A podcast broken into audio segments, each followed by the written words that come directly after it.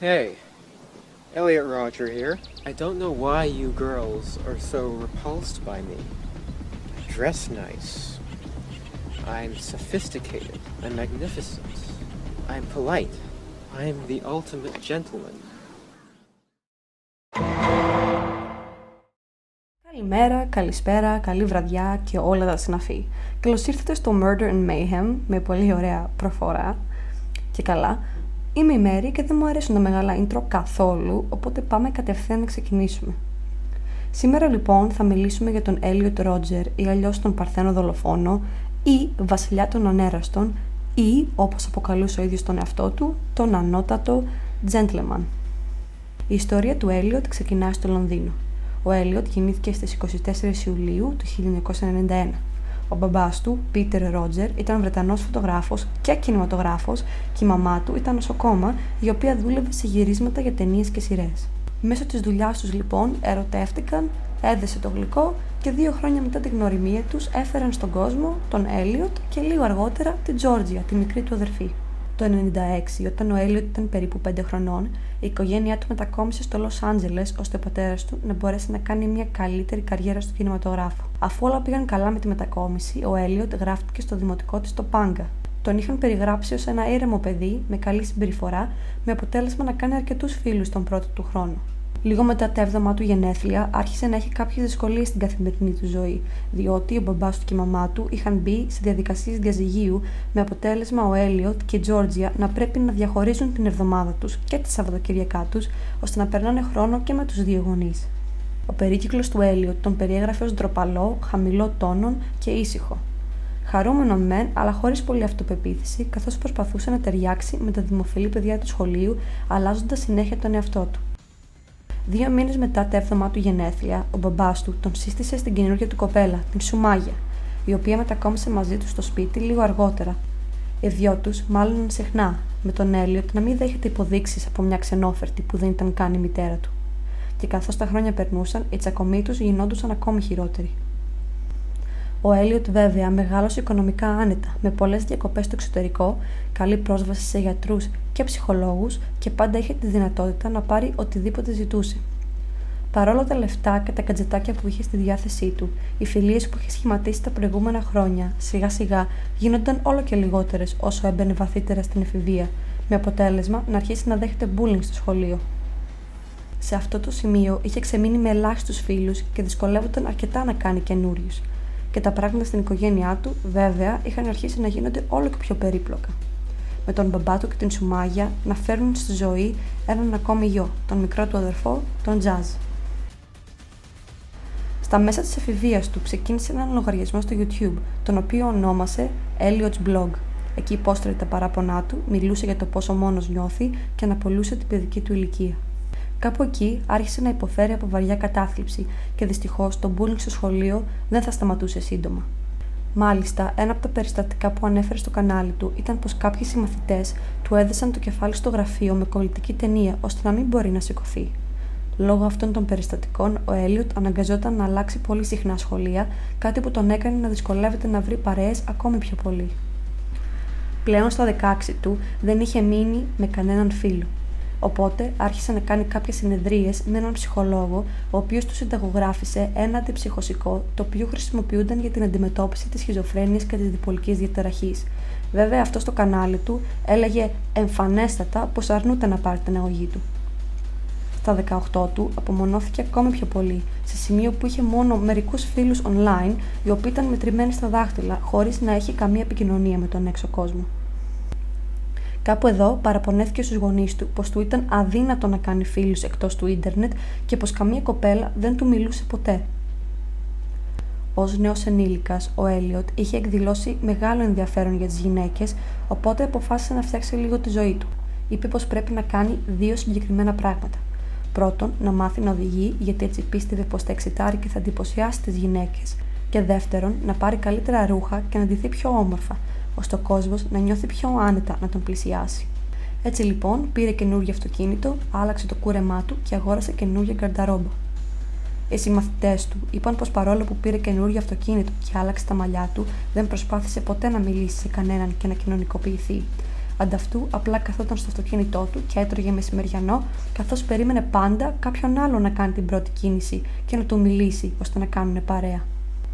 Τα απογεύματα και τα Σαββατοκύριακά του παραμένουν τα ίδια, με τον Έλιοτ να κάθεται μόνος του στο σπίτι, παίζοντας Halo και War of Warcraft με τρεις από τους online φίλους του, τον James, τον Philip και την Addison. Ήταν εμφανέ πως κατά τη διάρκεια της εφηβείας του ήταν θυμωμένος με όλον τον κόσμο, μπερδεμένος που δεν μπορούσε να κάνει φίλους και είχε αρχίσει να εξαγριώνεται με το γεγονός πως δεν είχε κάνει σεξ και ποτέ δεν είχε καταφέρει να κάνει σχέση. Είχε αρχίσει να αλλάζει νοοτροπία για το πώ βλέπει τον κόσμο και μάλιστα είχε γράψει στο ημερολόγιο του πως όταν έβλεπε χαρούμενα ζευγάρια να κρατιούνται χέρι-χέρι ή να φιλιούνται, ένιωθε αφόρητη θλίψη και οργή. Μια φορά μάλιστα έλουσε με καυτό καφέ ένα ζευγάρι την ώρα που φιλιόντουσαν στο πάρκινγκ του Starbucks. Αλλά βέβαια αυτό ήταν μόνο η αρχή.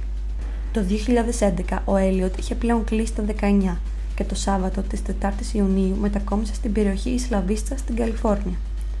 Εκεί φίτησε στο Πανεπιστήμιο της Σάντα Μπάρμπαρα, όπου και έμενε σε ιδιωτικό σπίτι του Πανεπιστημίου με δύο ακόμα συμφοιτητές. Η μοναχικότητα και ο διότροπος χαρακτήρας του δεν άργησε να τον ακολουθήσει και στην καινούργια του ζωή. Μέσα σε μία εβδομάδα είχαν αρχίσει ήδη να τον ενοχλούν οι συγκάτοικοί του και μέχρι το τέλος του μήνα τους είχε αναγκάσει να μετακομίσουν κάπου αλλού. Οι επόμενοι δύο συγκάτοικοι του Έλιοτ είχαν ρίζες από την Ασία, κάτι το οποίο τον ενοχλούσε αφάνταστα με αποτέλεσμα να τσακώνονται σε καθημερινή βάση και να πιάνονται στα χέρια συχνά. Η λαχτάρα του να βρει κοπέλα και να κάνει μία σχέση γινόταν όλο και πιο δυνατή. Κάθε φορά που έβλεπε κάποιος ζευγάρι στο δρόμο ή στο σχολείο, γυρνούσε κατευθείαν πίσω στο δωμάτιό του, βρίζοντας και κλαίγοντας. Παράτησε το σχολείο στα μέσα της χρονιάς, διότι δεν άτυχε να βλέπει τον κόσμο να ερωτεύεται. Εκτός από όλα αυτά, ο Έλιοτ έπεσε κατακόρυφα στην παγίδα του τζόγου και των λαχείων, Πίστευε πως αν πιάσει το λαχείο και γίνει πλούσιος, θα έχει την προσοχή όλων των γυναικών. Έτσι, την πρώτη εβδομάδα του Φεβρουαρίου 2012 χάλασε πάνω από 100 δολάρια σε λαχεία. Εννοείται, δεν κέρδισε τίποτα. Την επόμενη εβδομάδα ένιωθε πιο άνετα και ξόδεψε 500 δολάρια. Πάλι τίποτα. Την τρίτη εβδομάδα ξόδεψε 700 δολάρια σε λαχεία, αλλά και πάλι δεν κατάφερε να κερδίσει τίποτα και ήταν ήδη 1300 δολάρια μείον και ακόμη χειρότερα δεν μπορούσε να δεχτεί πως έχανε σε κάθε πτυχή της ζωής του. Ένιωθε πως του αξίζουν τα καλύτερα και πως έχασε τσάμπα τα λεφτά του. Λίγο αργότερα βρέθηκε στα τάρταρα της κατάθλιψής του. Κατά τη διάρκεια του spring break έφυγε από το πανεπιστήμιο και γύρισε πίσω στο πατρικό του, όπου περνούσε όλο του τον χρόνο κλεισμένο στο δωμάτιο, χωρίς να θέλει να μιλήσει σε κανέναν, ούτε καν στην οικογένειά του αλλά ακόμη και όταν έβγαινε από το σπίτι, έπαιρνε απλά την κάμερά του, περπατούσε μόνος και απλά τραβούσε βίντεο τα παράπονά του. Hey, Elliot Roger here. Right now I'm just taking a walk through the park in this really nice secluded area. I'm just contemplating about my life and how unfair it's been lately. Ever since I started desiring girls, but they never desired me back. Life has been a living hell since then. Right now it's spring break. Everyone else my age is out having fun with their friends and their girlfriends. Here I am, taking lonely walk. Τον Απρίλιο του 2012, ένας από τους πρώτους παιδικούς φίλους του Έλιοτ, ο James, αποφάσισε πως δεν μπορεί να συνεχίσει τη φιλία τους και πως θα ήταν καλύτερα να ξεκόψουν, διότι τον θεωρούσε πολύ αρνητικό με όλα, υπερβολικό και ακραίο. Αργότερα την ίδια νύχτα προσπάθησε να πιει ένα ολόκληρο μπουκάλι κρασί σε πολύ μικρό χρονικό διάστημα, όμως κατά λάθος έριξε το μπουκάλι με το υπόλοιπο κρασί πάνω στον υπολογιστή του, καταστρέφοντάς τον τελείως. Μάλιστα την επόμενη ακριβώς μέρα πήγε στο Best Buy να αγοράσει καινούριο και καθώς περίμενε τον υπάλληλο να ολοκληρώσει την αγορά του, είχε τη φαϊνή ιδέα να πάει απέναντι στο σκοπευτήριο να χαζέψει. Κάπου εκεί όλα άλλαξαν από πριν σκεφτόταν πως έπρεπε να καταστρώσει ένα σχέδιο εκδίκησης προς όλες τις γυναίκες που τους στέρισαν μια υγιή, σεξουαλική και χαρούμενη ζωή.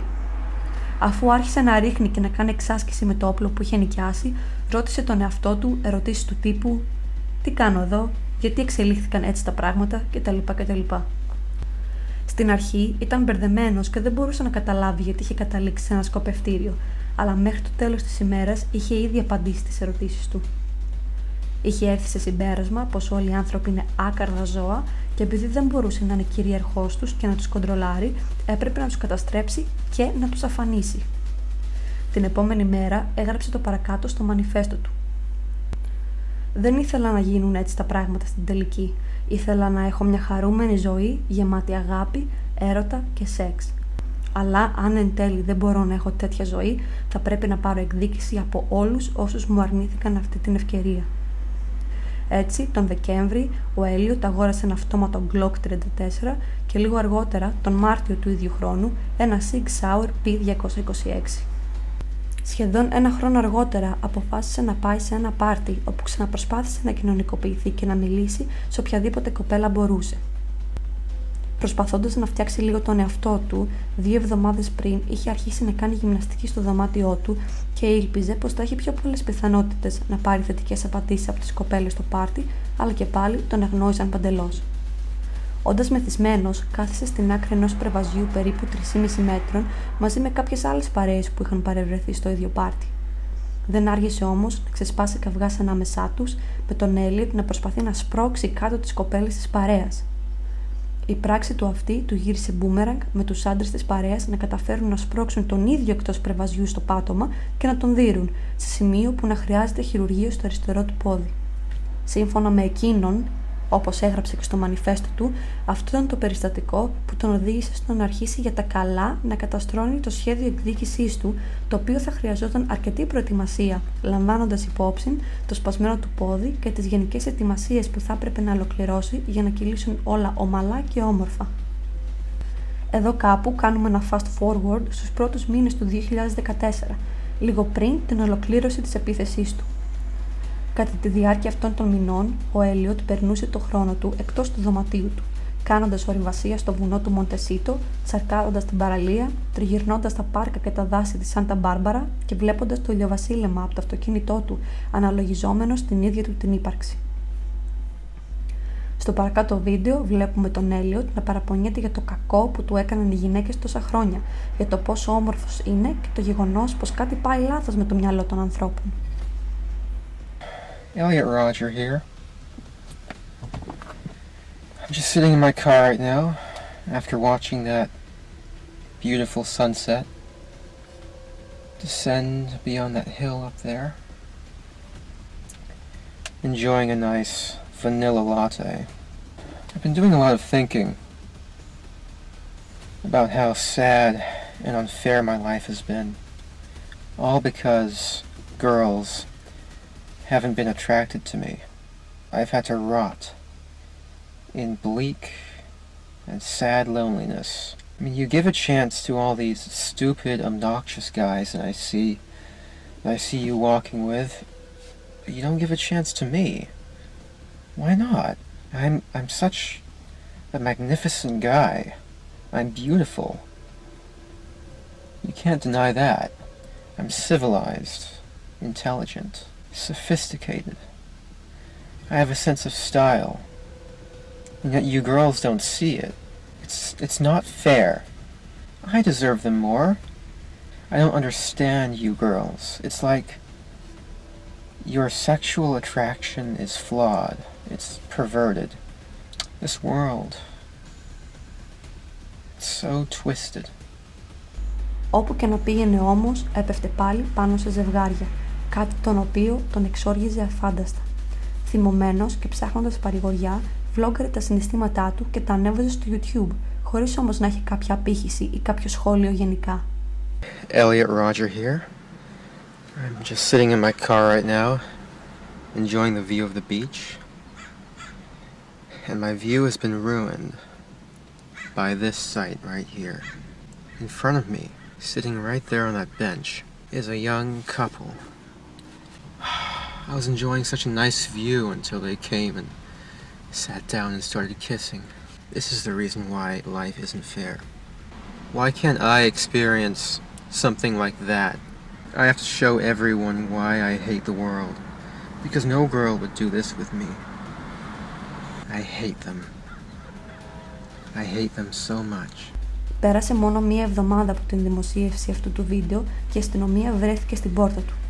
Κάποιος που παρακολουθούσε τα βίντεο του στο YouTube μετά το συγκεκριμένο βίντεο υποψιάστηκε πως ο Έλιοτ ήταν συναισθηματικά ασταθής, οπότε πήρε τηλέφωνο σε κάποια υπηρεσία ψυχικής υγείας και αυτοί με την σειρά τους έκριναν καλό πως θα έπρεπε να ειδοποιηθούν οι αρχές. Οι αστυνομικοί του έκαναν μια μικρή ανάκριση έξω από το δωμάτιό του και στη συνέχεια τον ρώτησαν αν υποφέρει από τάσεις αυτοκτονίας. Δεν είπε την αλήθεια και τους καθησύχασε πως όλα ήταν μια χαρά, χωρίς αυτοί να ξέρουν πως στο δωμάτιό του υπάρχουν δύο πιστόλια, εκατοντάδες σφαίρες και το μανιφέστο του στο οποίο καταγράφει όλες του τις σκέψεις και τα μελλοντικά του σχέδια. Οι ακραίες του νοοτροπίες είχαν πλέον επιβεβαιωθεί στο μυαλό του και ο ψυχικός του κόσμος κατέρεε όλο και πιο πολύ, όλο και πιο γρήγορα, με τις γυναίκες να είναι πάντα το κύριο πρόβλημά του. Hey, Elliot Roger here. I'm up in the hills in Montecito right now. It's truly a beautiful day. But, as I've always said, a beautiful environment is the darkest hell if you have to experience it all alone. And sadly, I've been alone for a very long time. And my problem is girls. I don't know why you girls are so repulsed by me. I dress nice. I'm sophisticated. I'm magnificent. I have a nice car, a BMW. I'm polite. I'm the ultimate gentleman. Look at how fabulous I look. And yet, you girls, you never give me a chance. And that's just such an injustice because I'm so magnificent. I deserve girls much more than all those slobs I see at my college who are somehow able to walk around with beautiful girls. I mean, look at me. I'm gorgeous. But you girls don't see it. I should be the one with the girls. But you never give me a chance. It's such an injustice. I don't know why you girls hate me so much. Τα σχέδιά του για την ημέρα της τιμωρίας, όπως την αποκαλούσε, ήταν περίπλοκα και πολύ βίαια. Πρώτα θα πήγαινε πίσω στο πατρικό του για να σκοτώσει την κοπέλα του πατέρα του και τον μικρό του αδερφό Τζάζ. Η Σουμάγια πάντα τον ενοχλούσε και περίμενε πώς και πώς να απολαύσει τη δολοφονία της και όσον αφορά τον Τζάζ φοβόταν πως θα τον ξεπεράσει σαν άντρας όταν μεγαλώσει.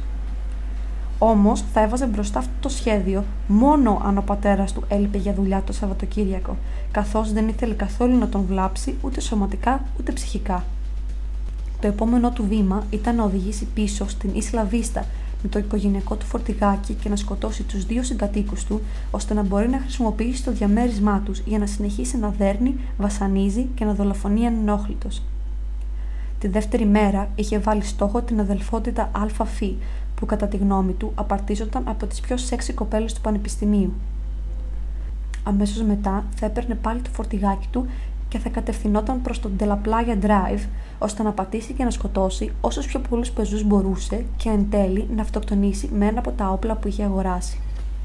Ήταν προφανές πως ο Έλιοτ θεωρούσε πως ήταν κάτι σαν θεός στη γη και πως του άξιζαν ακόμη περισσότερα από όσα είχε ήδη. Στις τελευταίες σελίδες στο μανιφέστο του έγραψε Είμαι ο Έλιο Ρότζερ. Είμαι σπουδαίος, λαμπρός, ανώτερος όλων, διαπρεπής και θεϊκός. Είμαι το κοντινότερο σε Θεό που μπορεί κάποιος να φτάσει. Η ανθρωπότητα είναι αειδιαστικό, διεφθαρμένο και σατανικό είδος. Ο σκοπός μου είναι να τους τιμωρήσω όλους. Θα εξαγνίσω τη γη από όλα τα κακά. Την ημέρα της τιμωρίας θα είμαι ο ένας και αληθινός Θεό επί γης και θα τιμωρήσω όποιον θεωρώ πως είναι ακάθαρτος και διεφθαρμένος. Τα σχέδιά του την ημέρα της τιμωρίας δεν πήγαν όπως ο ίδιος περίμενε. Όπως πριν είπαμε, η δολοφονία της κοπέλας του μπαμπά του και του μικρού του αδερφού θα γινόταν μόνο αν ο μπαμπάς του ήταν εκτός πόλης όπως είχε κανονιστεί, κάτι το οποίο κυρώθηκε τελευταία στιγμή. Ο Έλιοτ αποφάσισε πως θα ήταν καλύτερο να παρατήσει τα σχέδια της πρώτης μέρας μαζί με το φορτηγάκι που πίστευε πως θα κλέψει από την οικογένειά του, με την μπεμβέ του να παίρνει τη θέση του αλλά πριν συνεχίσει κανονικά με το πρόγραμμά του, έπρεπε να γυρίσει και να ποστάρει ένα τελευταίο βίντεο στο YouTube. Hi, Elliot Roger here. Well, this is my last video. It all has to come to this. Tomorrow is the day of retribution. The day in which I will have my revenge against humanity. Against all of you. I'm 22 years old and I'm still a virgin. It has been very torturous. It's not fair. You girls have never been attracted to me. I don't know why you girls aren't attracted to me, but I will punish you all for it. I don't know what you don't see in me. I'm the perfect guy, and yet you throw yourselves at all these obnoxious men instead of me, the supreme gentleman. I will punish all of you for it. You will finally see that I am, in truth, the superior one, the true alpha male.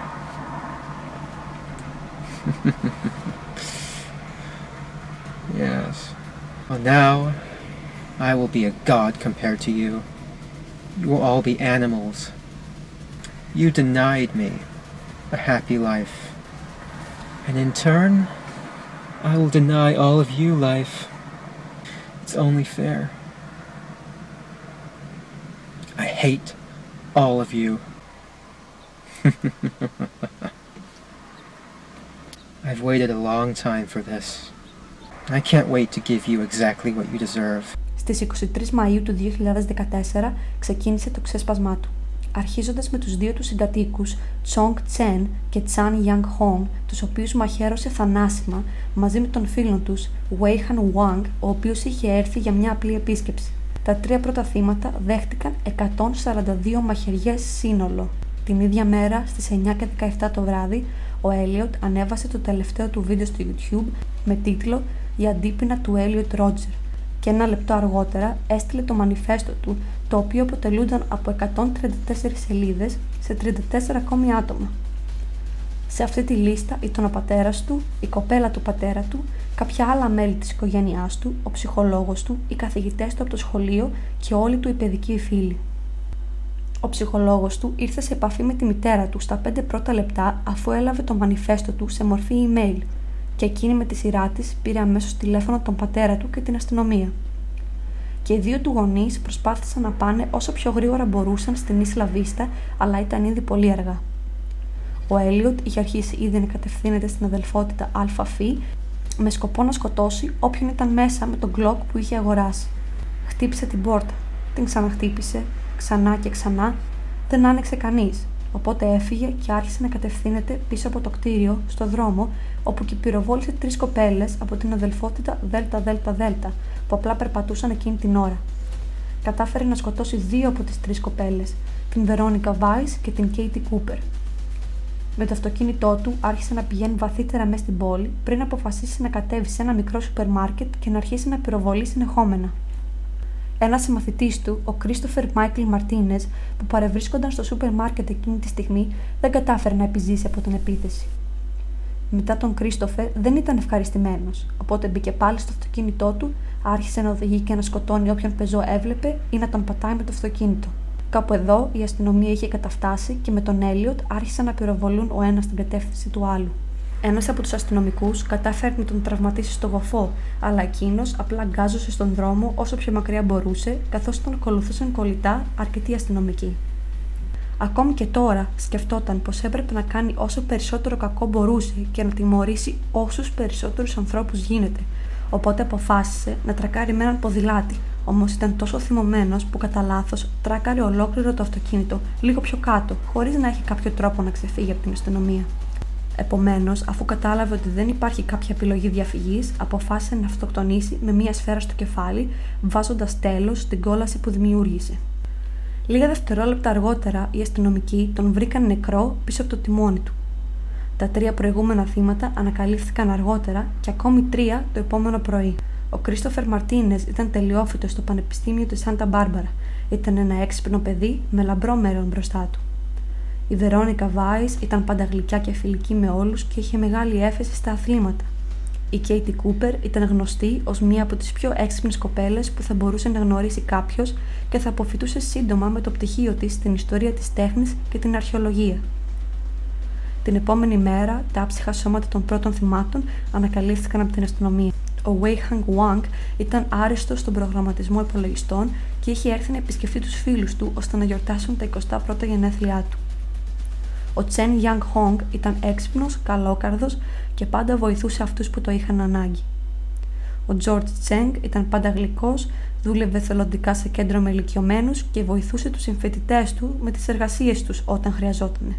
Μια μέρα μετά την τραγωδία, γνωστοί και φίλοι διοργάνωσαν μια μάζοξη με κεράκια ως προς τη μνήμη των θυμάτων. Και αργότερα, 20.000 άτομα μαζεύτηκαν στο γήπεδο του Πανεπιστημίου για το μνημόσυνο. Και κάπως έτσι τελειώνει η ιστορία του Elliot Roger. Αν σας ενδιαφέρει να δείτε και άλλες υποθέσεις, κάντε ένα like και μια εγγραφή αν και εγώ θα τις ανεβάσω έτσι κι και επίσης πείτε μου στα σχόλια τη γνώμη σας για τον Έλιοτ, αλλά και ποια υπόθεση θα σας ενδιέφερε γενικά, ελληνική ή ξένη. Να θυμάστε να πλένετε τα πόδια σας και να έχετε ένα καλό υπόλοιπο της μέρας σας. Bye!